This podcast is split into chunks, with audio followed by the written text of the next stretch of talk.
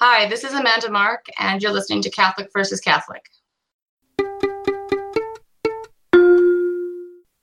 Tell us a little bit about yourself, who you are, what you believe, and how you came to believe it. Well, it goes pretty far back. Um, I was raised in a Christian family. My background is Mennonite. Uh, my family were very faithful. We were always at church, uh, just really raised to know and love God and the Bible. I have a very distinct memory of sitting at the edge of my bed with my dad. I think I might have been three or so, and praying to ask Jesus into my heart. And that's been forever imprinted in my mind. And so as I grew up, we were always at church. And I do remember sitting in church thinking, this is a little bit boring. I kind of hope I'll like church when I'm older. And heaven sounded pretty boring too. But I, I never doubted. Um, when I was seven years old, my parents, I'm the oldest of four, my parents went down to Mexico for two years to do missions work. And that had a very profound effect on my life, but also my faith. Coming back to Canada, trying to fit in again with my peers was always not particularly smooth. I had friends, but they never got me. And I, I tell my parents even now how thankful I am that they did that because I don't know where I would be now without seeing God just really at work in in these people's lives. And just that that to me solidified that the, that God is real and and I didn't have doubts after that. But I did always feel something was still kind of missing. When we were I think I was in grade eight or nine we uh, started attending the Pentecostal church in our town and until my husband and I joined the Catholic Church we attended Pentecostal churches and that was really great. People were on fire for the Lord, loved Jesus, and it was really good for me. Lots of growth. It was great, but I felt like something was missing, and I knew that couldn't be God's fault. Like I wasn't blaming Him. I mostly would have said I blamed myself for that, not going to church enough or praying the right way or or whatever.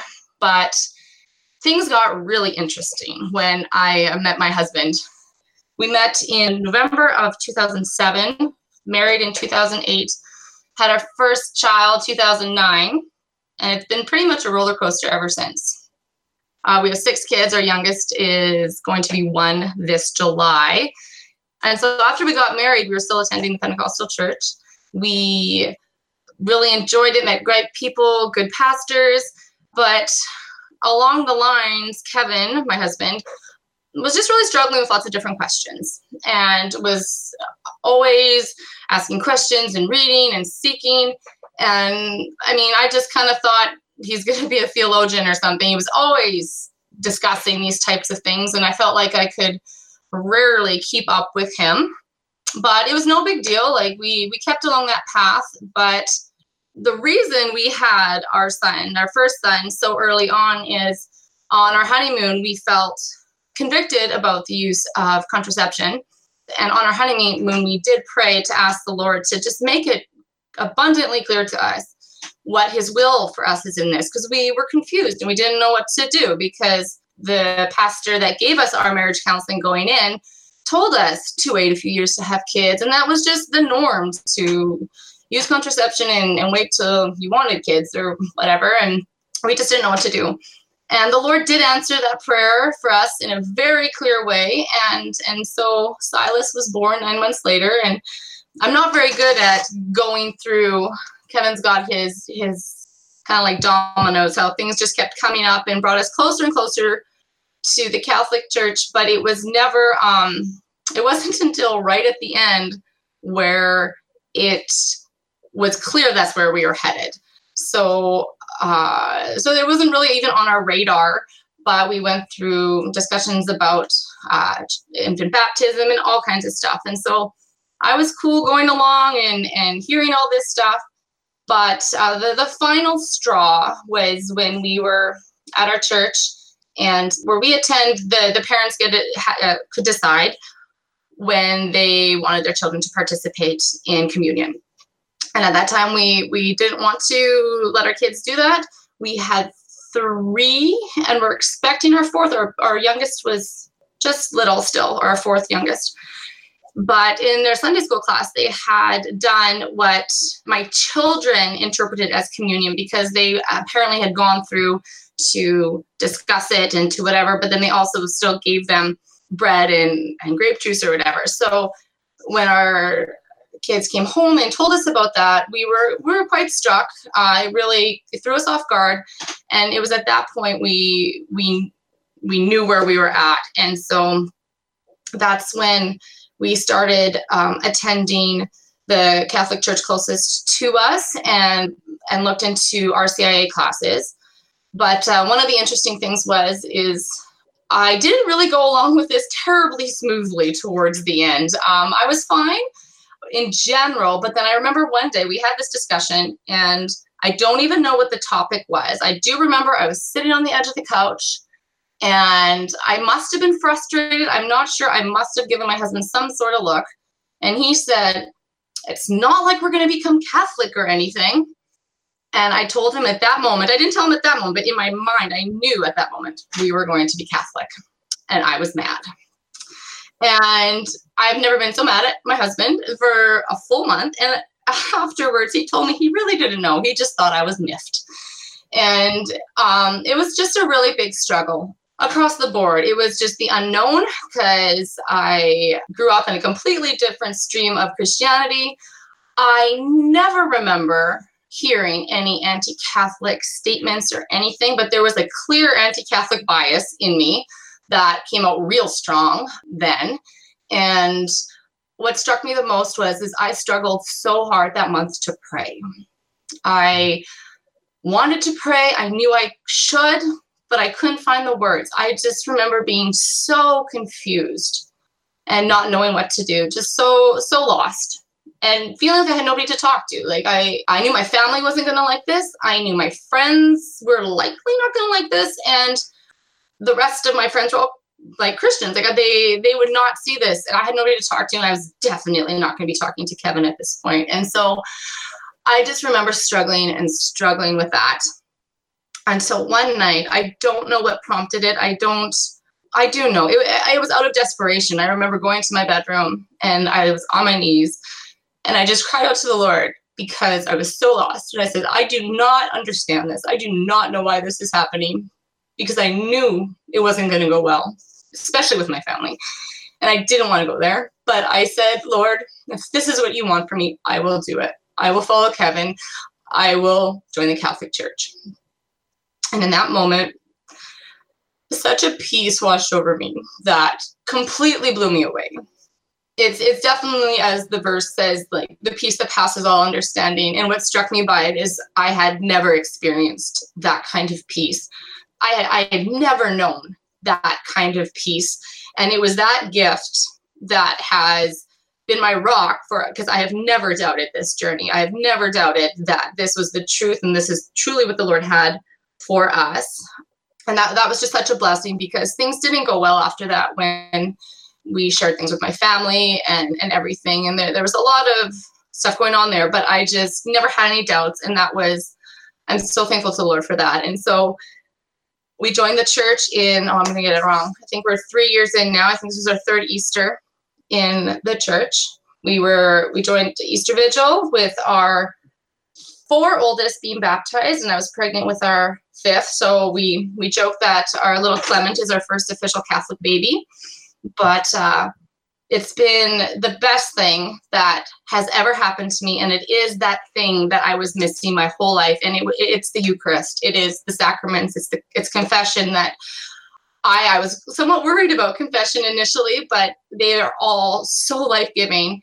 And I can't imagine not being Catholic. I, I, keep telling Kevin, being Catholic is the best thing ever. And he, he just looks at me like I'm crazy because he knows how much I didn't want this at first. And and so we can give Kevin a lot a lot of credit too, because I, I, I will joke that he he had a big part in dragging me kicking and screaming into into the church. But the Lord definitely gave me some some serious grace to to submit to that.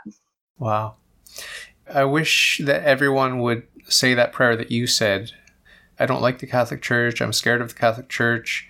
But if it's your will, God, that I join, then that's what I'm going to do. And then, boom, you're in. You get that view from the inside, which is radically different from the view from the outside.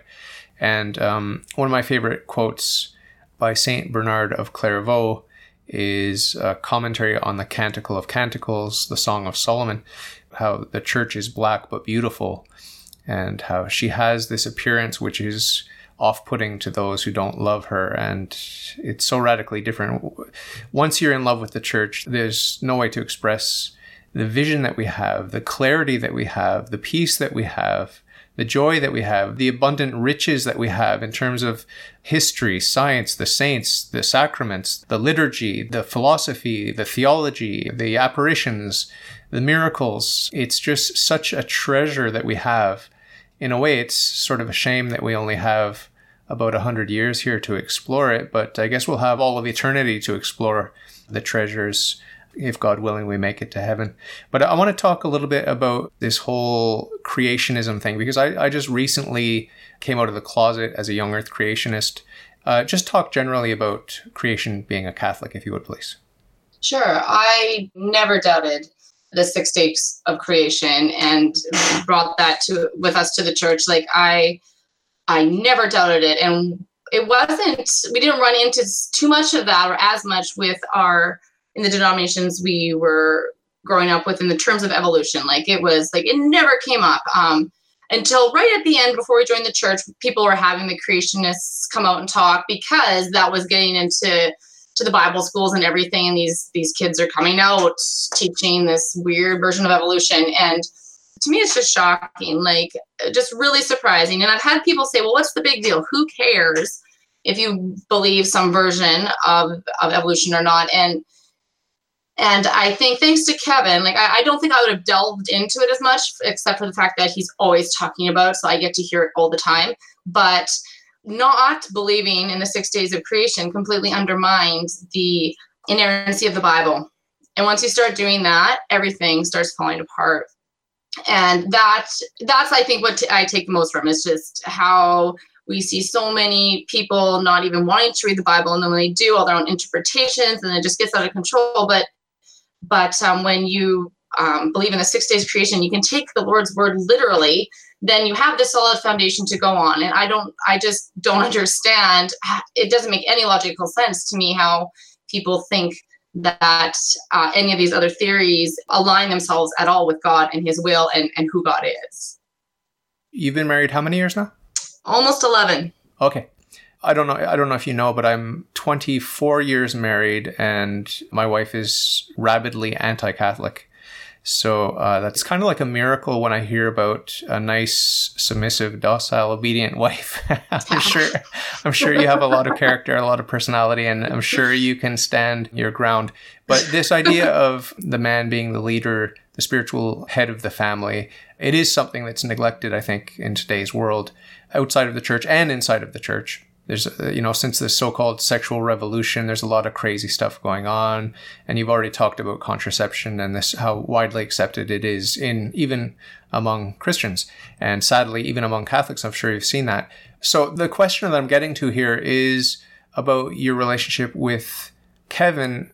To this day are there issues that separate you whether they're dogmatically defined issues or whether they're just peripheral are there things that you differ on that are significant that you talk about and that you're trying to work through or that you don't talk about because you get upset when you talk about them?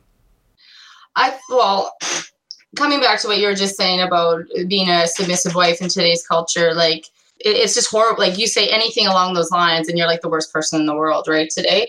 And I've come across that, like, like you said, within the church and everything, because people have essentially almost said sometimes that my husband just rules over me is i think what somebody has almost literally said before. And i mean that may be how it looks but i'm not necessarily willing to agree that that, is not how the case. But i do believe in how the lord lined it up and that's how he ordained it as the man to be the head of the household. And because of the state of our culture now it is so much more difficult to do that because you're bombarded with with being your own person and your equal and all this kind of stuff. And so that definitely makes it harder. But I've never disbelieved that. And I think I, I had a real journey myself to come to this place better. I would have said when we first married, I was doing my best to be submissive in everything. But uh, little did I know how far I had to go. And it's it's been a good journey though because I realized that that's what the Lord had. And uh, like we we see eye to eye when it comes to the church and all the major things in our lives. We're uh, eye to eye, and that is such a blessing because we are trying to do our best in our marriage and with our family, and we're on the same page. And it, it mostly comes down to, I would say, communication issues, seeing things differently as they come up, and how to communicate those things graciously back and forth with each other because we both communicate very differently, and that usually is what we struggle with the most. And for me, just learning what it looks like and what it means to be respectful to Kevin and how we can do that. And the more I have learned that and being able to bite my tongue, even when I want to say something, even if I'm think I'm right or even end up being right about something, it has brought more unity and peace to our marriage because Kevin sees that I'm trying to respect him and I'm not trying to undermine him and then he is more loving towards me. And so it it goes both ways. And so uh, yeah it, it hasn't it's not easy. And i don't expect it to be easy because this we're, we're in this battle till the day we die. And it's a worthy battle to fight. And so there have been times definitely where the devil the liar that he's a liar who tries to just take these issues that could become contentious and blow them up into something so much more and cause just complete devastation in one's marriage and family and life. And the more I purpose to fight against that and to love and honor my husband, even if I get upset about something, the Lord gives just so many graces and He hears those prayers, and it's such a blessing. We're by no means a perfect couple, but because we I've noticed we're both willing to keep trying to love even when it's hard. We're we're getting somewhere. One of my guests had a good insight. I don't think it was his original idea, but he shared it with me. And it had to do with this question of submission and how the woman's submission is literally putting herself underneath the mission of the man and that mission that the man has is all about the woman. It's about loving her. It's about respecting her. It's about protecting her. It's about like if we think about the someone that failed in their mission, we can think about Adam. He did not complete his mission, right? So obviously submission today ain't what it's cracked up to be, right? Because we live in a fallen world. So if you go in naive to a relationship and you think, I'm going to submit completely and I'm never going to sort of rise above my station, then you're probably doomed to failure in your relationship because your husband is a sinner, right? So you're going to have to wear the pants sometimes. And uh, that's just the way it is. But if Adam had completed his mission, then Eve would have been safe. And uh, so I think that that's important to bear in mind that we are different. Men and women are different, but we have complementary roles, and it's all about love and respect in both directions. That complementarity is a wonderful thing. Now, one of the questions I like to ask my guests is about the saints, some of your favorite saints. If you could just sort of talk to me about your um, relationship with the, the communion of saints, because coming from Protestantism, it was probably an adjustment that you had to make. That was a journey of itself, wrapping wrapping my mind around that and and the the significance of it. It's totally blown me away. I'm so grateful uh, that was completely almost completely repulsive to me before coming into the church. It just praying to dead people and all this kind of stuff. It it took time but again god's grace is so sweet and gentle and he gives us the time we need to come around. But i have been blown away by the gift of um, Our Lady and how her intercession is so powerful. It's so hard to express the beauty and the wonder within the church once you're in there. It's a completely different perspective. And when you're open to allowing the Lord to show that to you, it's just so amazing. And an example of that would be is going into um, like uh, joining the church with the Easter Vigil we were asked what we wanted to, who we wanted to have for our confirmation saints. Well, at that point, we we weren't very familiar. Kevin more so because he had done a lot more reading about some of the saints, but I was at a loss as to who to to pick, and I didn't want to just randomly pick somebody for the sake of doing so. And so I was just praying about it. And within the course of, I think, two or three days, the exact same saint came up in a, a, a very unique way that caught my attention immediately. Like I couldn't ignore it. And so um, my confirmation saint is uh, Saint Faustina. And again, the message of mercy that that the Lord gave her has had a profound effect on my life and how I live and interact with others, showing them mercy. And and thirdly would be Saint Therese of Lisieux and the message of love, just doing little things with great love is is my mantra because I do a lot of little things all day long and that has been able to turn around me seeing being annoyed and being bogged down by all the work I have to do at home with all the kids and I mean I literally used to cry about spilled milk and I don't anymore and that's such a blessing and but to be able to see that everything I do I can do for the Lord out of love and it's that's been a huge gift to me. What is your prayer life like now, and how does it compare with your prayer life when you were a Protestant? I've always uh, enjoyed praying. Uh, I do remember really struggling with when when things weren't going well or hard or lack of words sometimes, not knowing what to pray or how to pray. And then when we came into the church, and there are so many books on just prayers, just prayers you can pray. And it really irked me at first because I'm like, you can't like the whole vain repetition and and things like that. Just it took me a while to get over that, especially since my husband really likes books and prayer books, and I'm like, we don't need to collect these. But what I've found is the times when I don't know what to pray, I can uh, pray a Hail Mary to our Blessed Mother, or there's been a, a, range of, of rote prayers that I've been able to memorize. The memory has been such a blessing that in that moment when I'm overwhelmed or stressed, or I just know that even I, I, would even slip into just if I'm upset at Kevin, just wanting to be like, and he did this and that and that and that.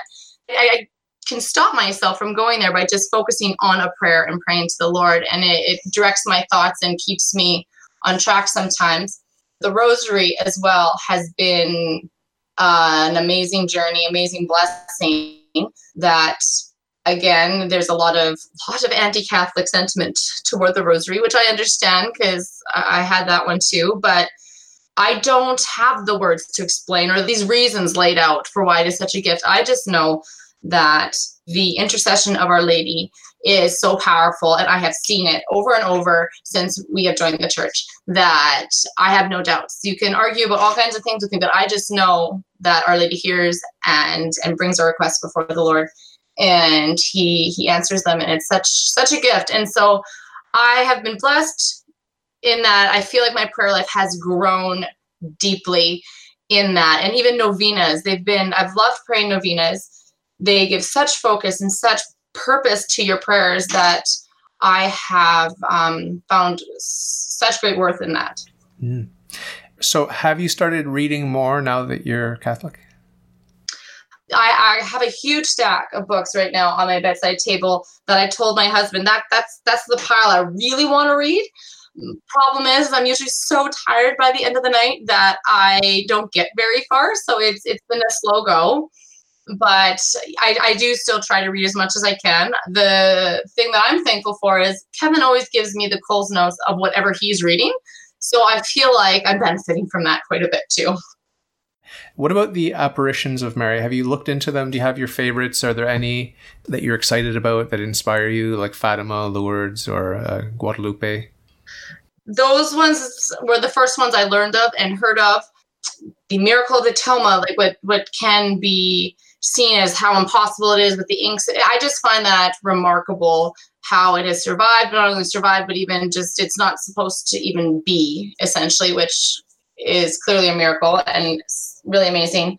But again, a, a transition for me becoming Catholic was going from calling our Blessed Mother Mary and just being very casual about it to growing in this reverence and this love for Our Lady that I I'm surprised like when I think back to how I used to talk about Mary, I'm like, oh that was so horrible.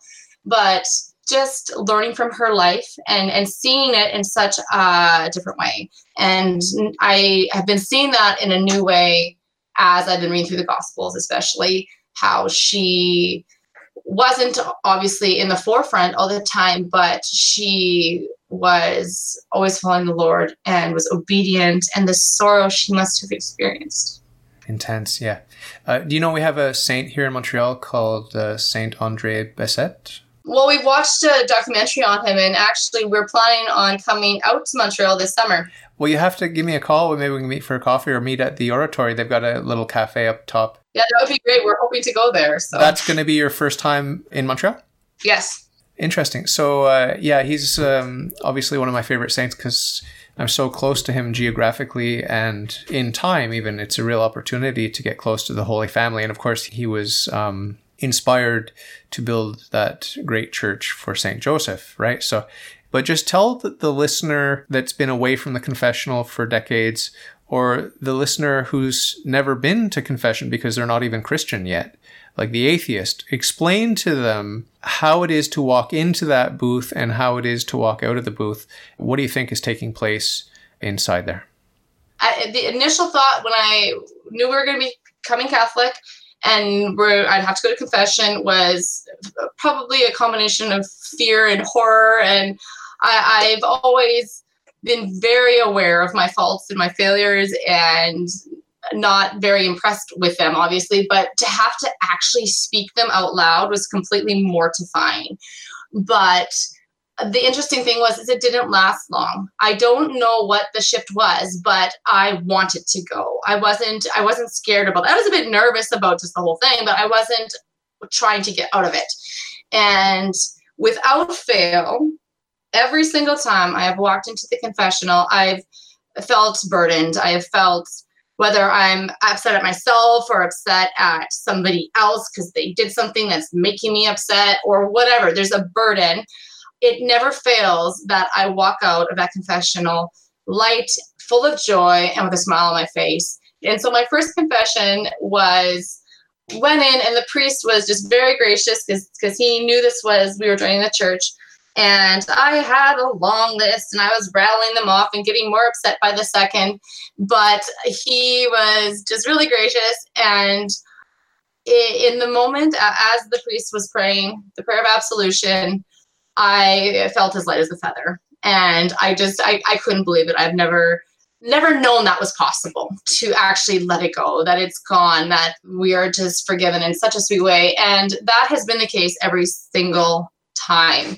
It's been such a gift. It's something that I couldn't live without now. It and if I was speaking to somebody who hasn't been in a long time, just go. Like it, there is just no shame in it. Like no shame because that is what the devil is using to keep you from coming into the full relationship with the Lord. Like you need to just go. You will receive such grace and you can keep going every single time you fall and don't fear the confessional because that's a treasure I sort of read my way into monotheism from atheism through philosophy. And then I started devouring the lives of the saints and uh, philosophy of the Middle Ages and texts of the councils and uh, the writings of the early church fathers. And uh, then when I actually got accepted into the Catholic Church after doing RCIA, I started going to church and meeting regular Catholics and regular priests. And I have to say, I was quite disappointed. I was disappointed in the lack of faith, the lack of orthodoxy. And this is not to puff myself up and to look down on anyone, it's just a reality. So just talk to me about your own experience, please, and how it contrasts with my own. It's not far off at all from yours. So it's that struggle with now that we're in the church, as you said before, it's this beauty and this wonder and the sacraments and the grace. But to deal with that is a burden we did not expect to carry. Like the honeymoon, unfortunately, wasn't very long, but there's no going back. Like there's never going back from here. We know that the Lord will prevail in the end. And so we are now trying really hard to show this to our children and teach them that this is the church that the Lord instituted and it will stand and we will make it to the end and to not become disillusioned themselves and to leave, right? For them to see that this is still all from the Lord, but we have to to keep fighting this battle to the end and um, not give in. Mm. Have you met anyone that has gone so far to the right that they've broken away? For example, um, Sedevacantists or Recognize and Resist, SSPX, Rad Trads? Um, I don't know, like personally, anybody who has. We have met some people from those camps. I mean, it always brings up more questions and confusion on my part because it's like, how on earth is this? Does this work? But I, I again don't feel comfortable going in those directions. I don't think that's much different than what what happened with Luther and going all off and making your own groups that you think are better. So um, I, I, grew up in a more legalistic type. It was more like that, and I always felt that that doesn't bring us closer to the Lord if we're always just focusing on the rules and that kind of thing. So I think that's probably why too I'm very much wary of that approach. Mm. So I like to just have my guest try to dig deep and find a little message of hope for the listener. So, what do you think you might be able to say that, to anyone that's out there listening now? There's always hope. There's always hope. And if one is able to honestly pray and ask the Lord to show himself to move in their lives, the Lord will not fail we obviously don't understand his ways or how he brings these things about, but he, he does look at our hearts. And and I don't know obviously the background of, of all these listeners, but there is hope and and the love the Lord has for them is endless and his mercy is so great that it covers all of that. And if we are able to truly trust, saying yes, saying yes to God, that changes everything because I am a completely different person than I was three years ago when we joined the church. The Lord has turned everything around for me, and I know it's all going to work out. And so I I'm just excited about it, and you can be too.